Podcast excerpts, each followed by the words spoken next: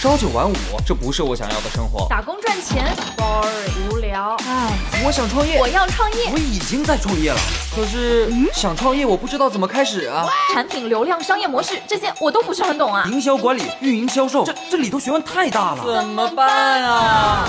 想创业不懂项目挑选，想经商不知商业技巧。乐客独角兽创业导师崔磊，商业小纸条苏南为您一一解答，一一解答。欢迎进入今天的创业找崔磊。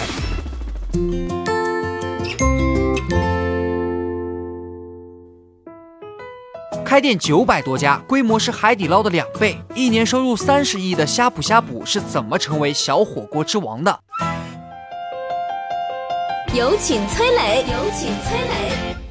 各位应该都知道海底捞火锅了吧？另外还有一家叫做呷哺呷哺的小火锅，同样很出名啊。大家读的时候可能会读错，因为它是一个甲，一个哺乳的哺，很多人可能就是口字旁一个甲，可能就读成甲哺甲哺了啊。其实叫呷哺呷哺啊。这个呢，它其实是日文火锅的名字，就算是音译啊。这个火锅同样很出名啊，可以算是中国唯一能和海底捞抗衡的火锅品牌了。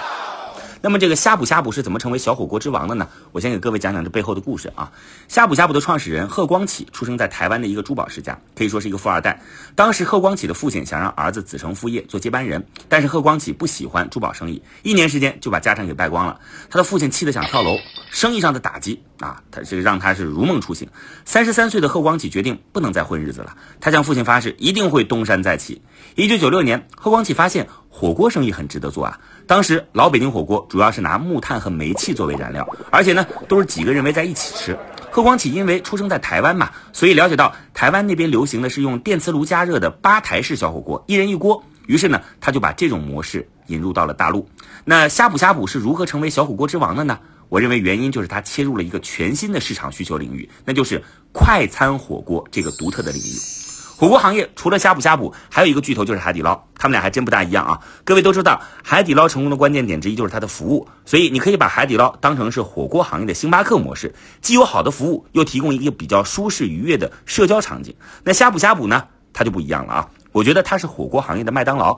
呷哺呷哺不走服务属性，而是回归到吃火锅这件事情上，它是把快餐的属性和火锅完美的结合在了一起，用吧台加卡座的场景，吃完就走的模式。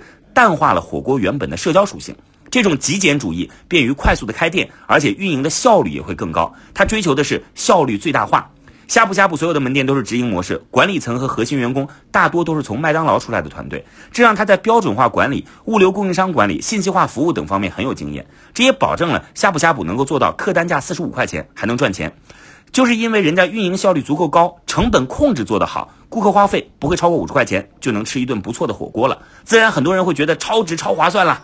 二零一八年，呷哺呷哺的营业收入已经达到了四十七点三四亿，同比增长百分之二十九，其中净利润四点六二亿，净利润率达到了百分之十点五六，超过了海底捞的百分之九点六四。所以呢，我觉得在中国任何行业都可以考虑。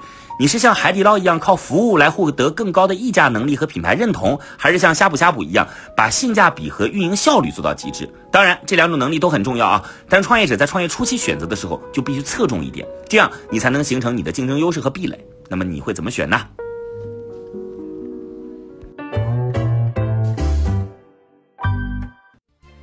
嗨，大家好，我是崔磊。下拉手机屏幕，在节目简介里有我的个人微信号。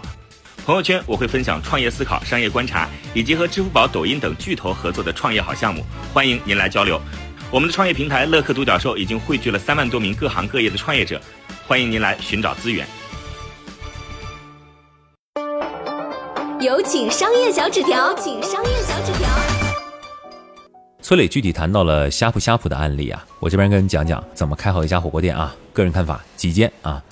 这个火锅行业呢是一个高度分散的市场。啊，呃，餐饮行业呢，一般各个行业之间其实相对也是比较友好的。为什么呢？比如说家电市场竞争一定很激烈，因为这个品牌容得下老大，不一定能容得下老二，所以老大老二不对付。但餐饮市场呢，老大老二老三老四老五到第老九十，大家的关系都很好。为什么？因为市场巨大。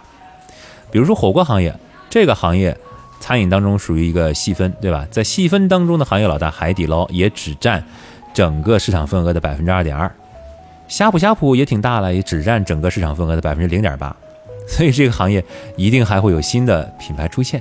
也会有新的百分之零点几、百分之一点几、二点几、三点几出现，啊，火锅呢有一个好处，在中国的餐饮来说呢，你做炒菜的很难做到工业化、标准化、流程化，对吧？这个叫什么？外婆家做到了，所以外婆家很厉害。而火锅呢，在餐饮当中又有些特别，它是一个相对可以高度标准化的产品，因为它不太依赖厨师嘛，因为在涮的是你自己呀，调那个调料的是你自己呀，是吧？我食材到位就 OK 了，是吧？所以厨师在，餐厅在，厨师走，餐厅亡，这是说的，呃，这个考验厨艺的一些餐饮的业态。但火锅，你走厨师，你厨师流水席都没关系，对吧？因为厨师就是顾客本身嘛。那么，如果你想开个火锅店，我来讲讲一些运营的这个小想法啊。第一个，我说提高翻台率，也就是翻台，也就是餐桌的重复使用率。各位如果去过呷哺呷哺，你会知道他们火锅店用的都是很高的凳子，像酒吧似的，坐着其实并不舒服，硬硬的，哎，还硌屁股。那么这凳子坐的不舒服，很多人老板就说：“这不对啊，我应该改良客户体验，让你坐着舒服啊。”不对，因为凳子坐的不舒服，你就会加快吃饭的速度，吃完赶紧走，找一个舒服地方去坐着，买杯奶茶喝，去逛商场去，对吗？所以让你不舒服，其实是无声的驱逐令。啊，赶紧吃，吃个二十分钟。走啊，这就是快餐。你走了，腾出位子，后面的人排队才能进去，我才能提高翻台率，多挣钱，对吗？麦当劳也是啊，你仔细想想，麦当劳呢，为啥不给你放沙发呢？是放不起吗？肯定不是放不起。那么像海底捞这样重视服务体验的火锅店，怎么提高翻台率呢？他凳子舒服了，对吧？那有别的办法吗？有啊，服务员每十五分钟来给你更换个热毛巾，啊，帮你下菜，快速撤盘。不断给你加水，没吃饱，喝水也喝饱了，一直加，一直加，一直加，你就一直喝，一直喝，一直喝，撑了。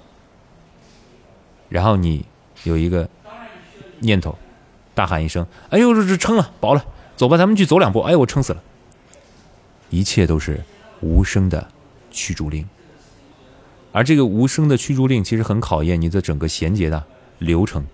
海底捞一个店说，据说是分成四十五个岗位，各干各的活，效率极大提升。所以你去点好火锅，你在去调那个调料的时候，这两分钟功夫回来的时候，菜都上了，摆满桌了，无声的驱使，赶紧下，赶紧吃，对吧？效率的背后是细节的优化。我们来说这个火锅店获客的技巧啊，各位刷抖音看过那个张辉映吗？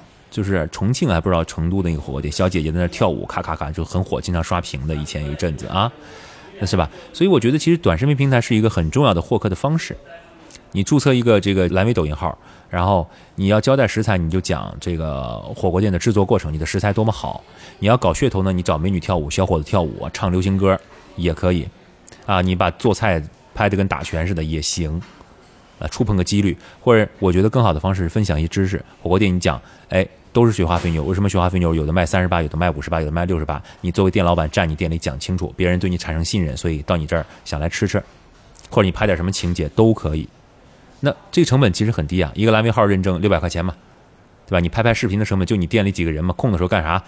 给店员下点任务，拍视频嘛，或者你不拍，你让顾客拍，拍好了你有奖征集，对吧？或者你就你用你的抖音蓝莓来领一点这个电子券，让顾客中奖的领这个电子券。让顾客来拍，然后你这个蓝莓号发，那别人这个一发看到了，你一发，周围的人看到了，对不对？总结一下，建议开火锅店的创业者呢，要有一些呃餐饮行业的一点点经验。如果你选择加盟品牌，要详细了解加盟商是不是能给你提供专业的这个物料啊、培训呐、运营的指导啊、策略呀，判断一下他是不是割韭菜的，对吧？这坑非常多，展开说呢，能说半小时说不完。啊，所以如果你决定要做这件事儿，前期的调研和咨询非常重要，别脑子一热，干了倒了完了交了学费了，对吧？开火锅店虽然门槛不算太高，但是细节门道很多，要做想清楚，调研清楚再动手。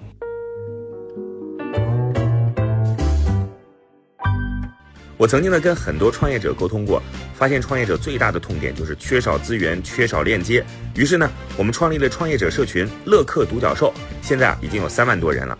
有人在这找到了创业机会，找到了客户、渠道商、投资人。下拉手机屏幕，在节目简介里边有我的个人微信号，我在社群等你。